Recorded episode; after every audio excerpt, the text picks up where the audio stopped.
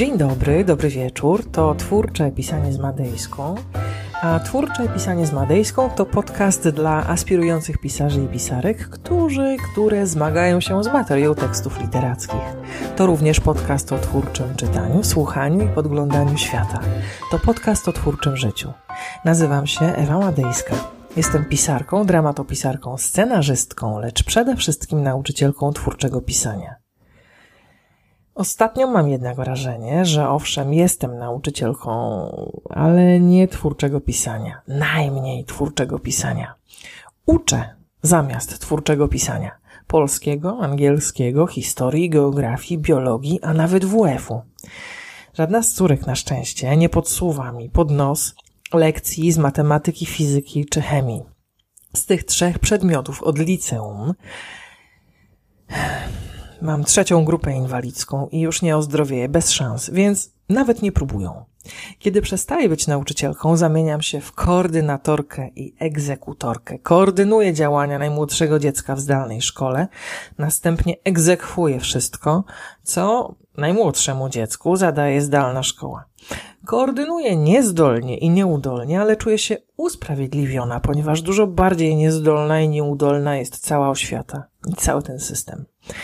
Ale ta sytuacja ma swoje plusy. Jednym z nielicznych jest tak naprawdę to, że mogę cię z czystym sumieniem zapytać. Mm, posłuchaj, jak ci się podoba demo życia pisarza, pisarki? Bo proszę ciebie, tak wygląda zazwyczaj moja codzienność. Przymusowa kwarantanna zmieniła w moim dotychczasowym twórczym życiu jedno. Zabrała mi cztery godziny, może pięć godzin z całej doby, w czasie których Amelka zazwyczaj jest w szkole. Zabrała mi mój święty czas. Teraz, żeby zrobić to, co muszę zrobić, wstaję między czwartą a piątą rano. Do dziewiątej uwijam się z najważniejszymi rzeczami, ale to nic nowego. Tak przecież robiłam, kiedy dzieci były dużo mniejsze, a na mnie spoczywała większość obowiązków domowych. Mój święty czas to czas o świcie. To był święty czas. Żeby pisać wtedy głównie scenariusze i dramaty, musiałam zameldować się przy komputerze o trzeciej nad ranem. I jak? Wciąż ci pasuje takie życie? Z dziećmi na głowie? Mhm. A teraz powiedz, ile razy marzyłeś, marzyłaś o tym, że gdybyś mógł, mogła zostać w domu, to boska matko, ile byś napisał, napisała? Jesteś w domu, musisz być w domu, nie masz wyboru, no i ile? Ile do tej chwili napisałeś, napisałaś? Ale szczerze. Bo ja nic, a właściwie prawie nic. I to jest yy, tak, że... Właściwie dlaczego, możesz zapytać, i słusznie. Ponieważ sytuacja, w której się znalazłam, nie tylko ja, ty również, to już według mnie nie jest kwarantanna. To jest dla mnie areszt domowy. Areszt, w którym i ja, ale może też ty, karmimy piersią strach i nerwice. Mniej lub bardziej, mniej lub więcej, częściej lub rzadziej, ale to robimy. I ty, i ja. Mam rację? Wolę jej nie mieć. Ponieważ strach i nerwica to wredne potomstwo, niewdzięczne, to paskudne bliźniaki. Gorsze od nich są tylko słodkie wafelki.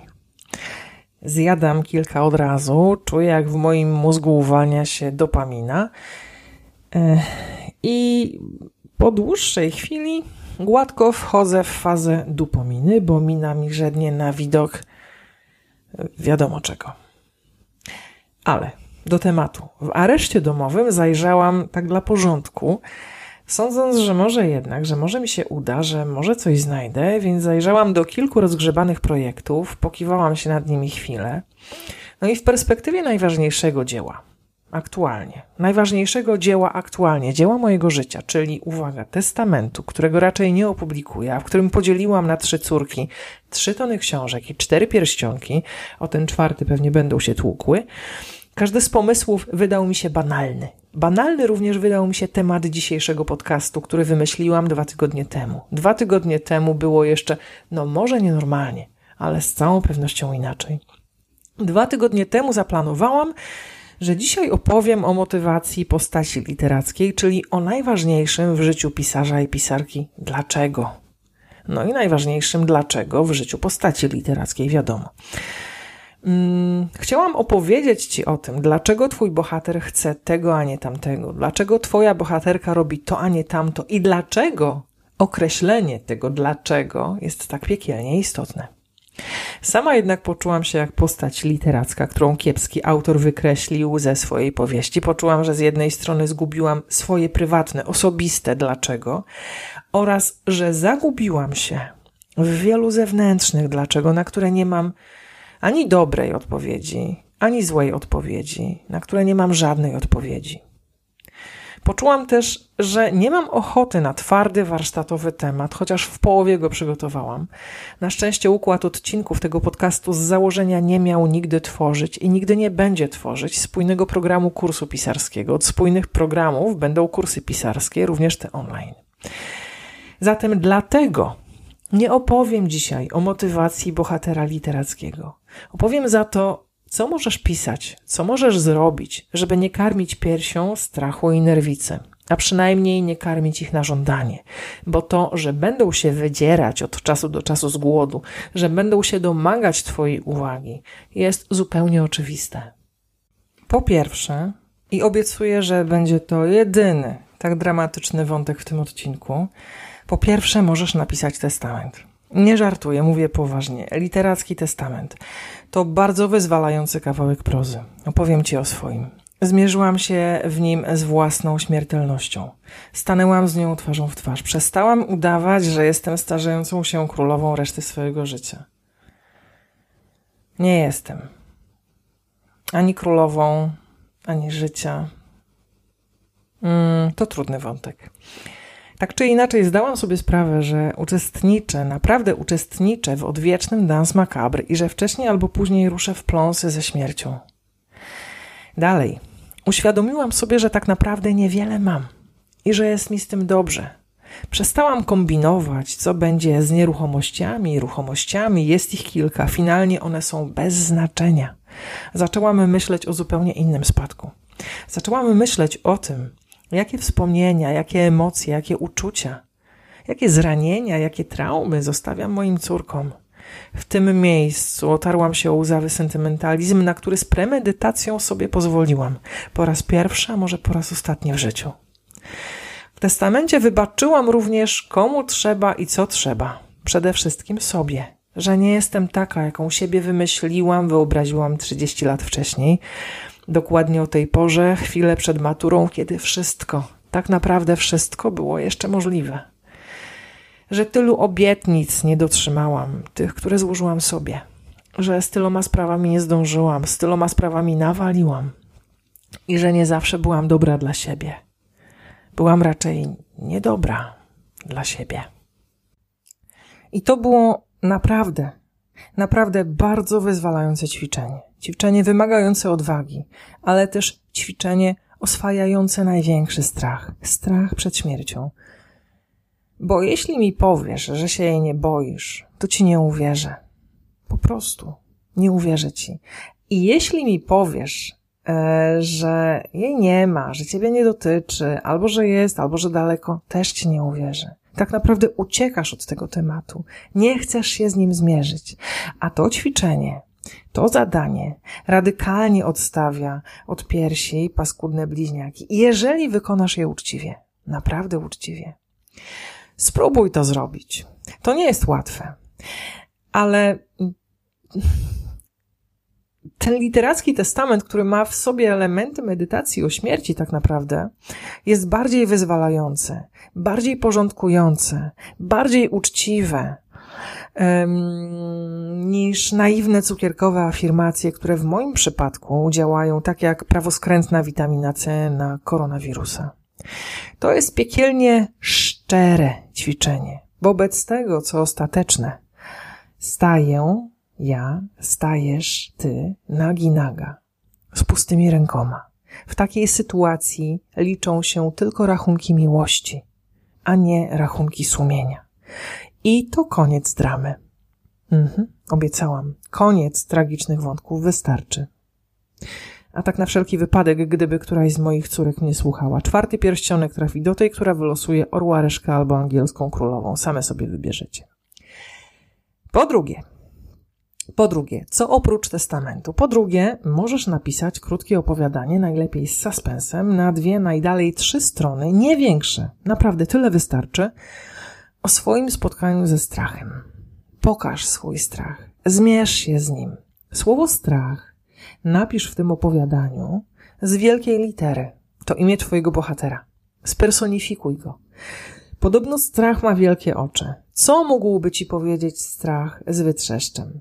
Jak mógłby wyglądać? Może oprócz problemu okulistycznego ma również problem, nie wiem, dermatologiczny albo ortopedyczny, a może logopedyczny, może se pleni, może się jąka. Jaki ma charakter twój strach? Jest pewny siebie, czy raczej odwrotnie? Strach świetnie wypada razem z innymi emocjami. Wyobraź sobie taką scenę. Irlandzki pub, zielone piwo w kuflach, z głośników sączy się wisielczy blues, siedzisz przy brudnym stoliku ze swoim strachem. O czym z nim gadasz? A może nie chcesz z nim gadać? A może to on nie chce z tobą rozmawiać? Po chwili do stolika dosiadają się złość i smutek. Jak zmienia się napięcie panujące między tobą a strachem? Jak zmienia się konflikt? A suspens? Jaki może być suspens? Nie wiem, może taki, że do knajpy wchodzi ona cała na biało. Radość. Paradoksalnie może się okazać, że to ćwiczenie cię rozbawi. Ale nie taki jest jego cel, nie tylko rozrywkowy. Przede wszystkim to twórcze wyzwanie pomaga spojrzeć na to, czego się boisz, z zupełnie nowej perspektywy. Odsłuchaj ósmy odcinek podcastu, w którym mówię o punktach widzenia.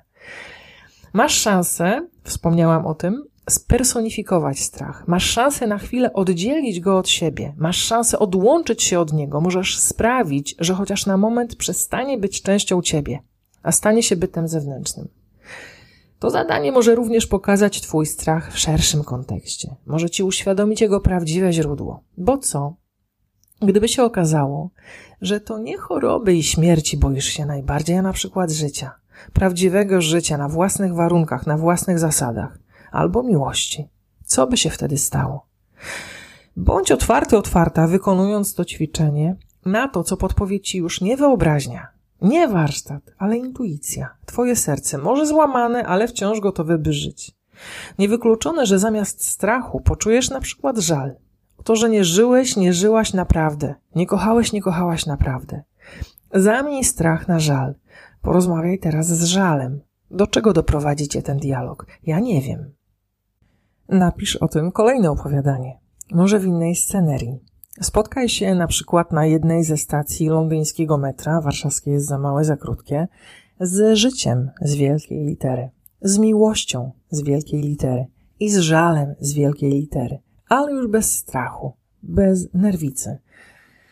Ona zawsze gdzieś tam przy nim się plącze.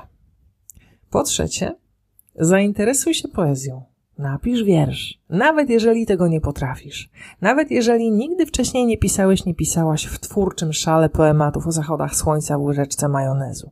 Tu nie chodzi o światowy poziom poetycki, o żadnych Herbertów czy Kawafisów. Tu chodzi o ciebie. Poezja bowiem może okazać się najprostszą formą wyrażenia z jednej strony lęków, z drugiej pragnień, marzeń, snów. Pozwala skontaktować się z językiem, którego zazwyczaj nie używasz. Pozwala nazwać to, z czym nie chcesz się zmierzyć. Pozwala wyrazić emocje w metaforze i porównaniu. A czasem wprost, bo może inspiruje cię Frank O'Hara lub Marcin Świetlicki, ich poezja codzienności, potoczności. Mnie na przykład inspirują utwory Bukowskiego. Poetyckie. Każdy z nich jest gotowym pomysłem na krótkometrażowy komediodramat, który można zrealizować w czterech ścianach bez szczególnej charakteryzacji.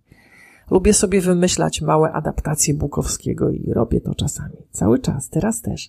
To znakomite ćwiczenie intelektualne, ale też warsztatowe. To mój sposób na poezję. W ogóle mam wrażenie, że wszyscy jesteśmy dzisiaj trochę jak z poematów Bukowskiego. Ani ładni, ani mądrzy, ani dobrzy.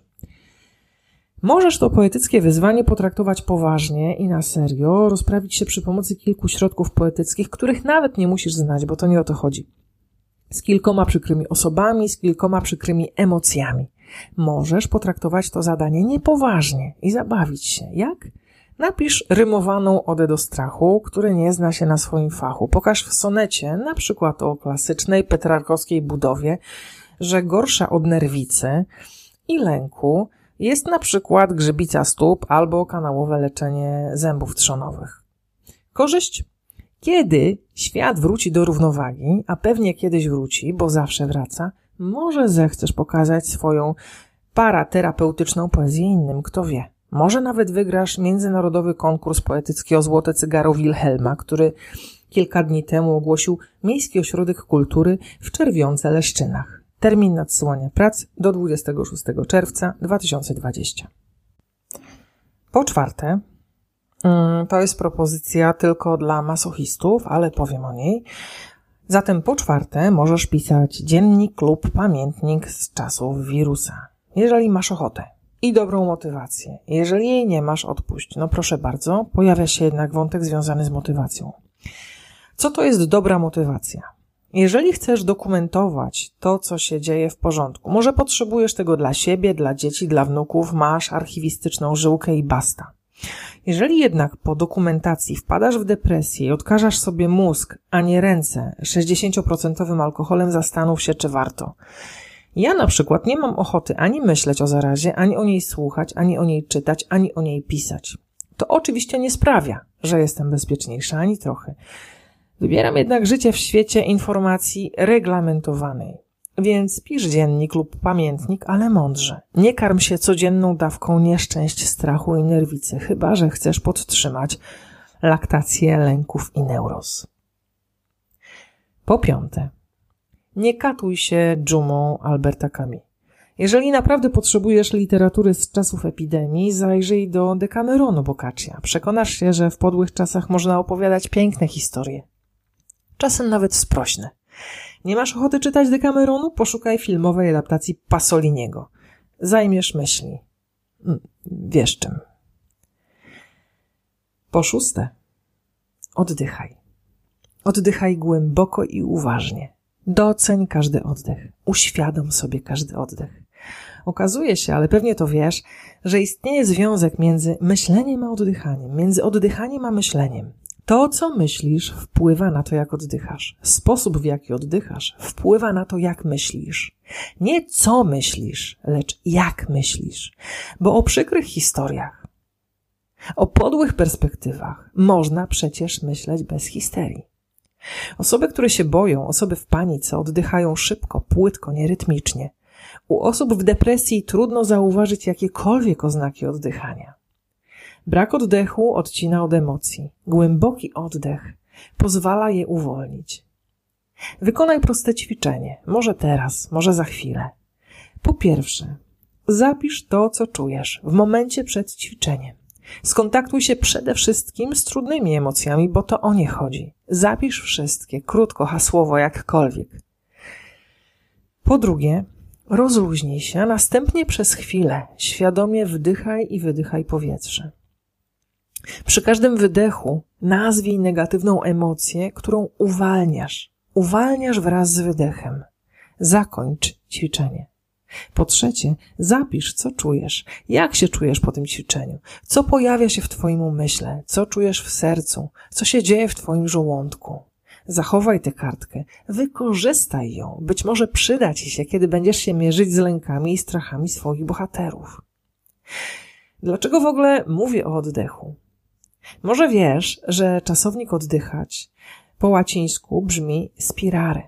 Spirare jest źródłosłowem takich wyrazów jak inspirować, aspirować, konspirować. Oddychaj więc świadomie, oddychaj głęboko, inspiruj się oddechem. Miej z nim twórczą konspirę. Niewykluczone, że w życiu w czasach epidemii możesz kontrolować tylko wdech i wydech, nic więcej. To naprawdę uwalniająca myśl. Od wszystkiego i skutecznie odstawiająca od piersi wraże potomstwo, strach i nerwice. Na tyle skutecznie, że nie wiem jak ty, ale ja znowu wracam do mojego osobistego. Dlaczego? Nie do tego wielkiego, podkreślam, globalnego, spiskowego, dlaczego wiesz, że teorii jest mnóstwo. Do mojego dlaczego. Dlaczego chcę pisać nawet w tym trudnym czasie, czasie kwarantanny? Dlaczego chcę nagrywać, chociaż zupełnie nie mam teraz do tego warunków? Dlaczego chcę tworzyć, chociaż momentami czuję, że w mojej głowie hula wiatr w przeciągach synaps? Dlaczego chcę być? Ja to wiem. Zostawię cię z twoim dlaczego. Pomyśl, co jest dla ciebie ważne. Na dzisiaj to wszystko. Dziękuję, trzymaj się zdrowo, pisz krótkie opowiadania, czytaj długie powieści, medytuj i oddychaj. I jeżeli uważasz to nagranie za wartościowe, podziel się nim z innymi. Jeżeli jesteś zainteresowany, zainteresowana mentoringiem, bookdoktoringiem, konsultacjami jeden na jeden, napisz kontakt małpa ewamadejska kropka p l. Znajdziesz mnie również na Facebooku facebook kropka com łamane przez Ewa Madejska oraz w Collegium Civitas.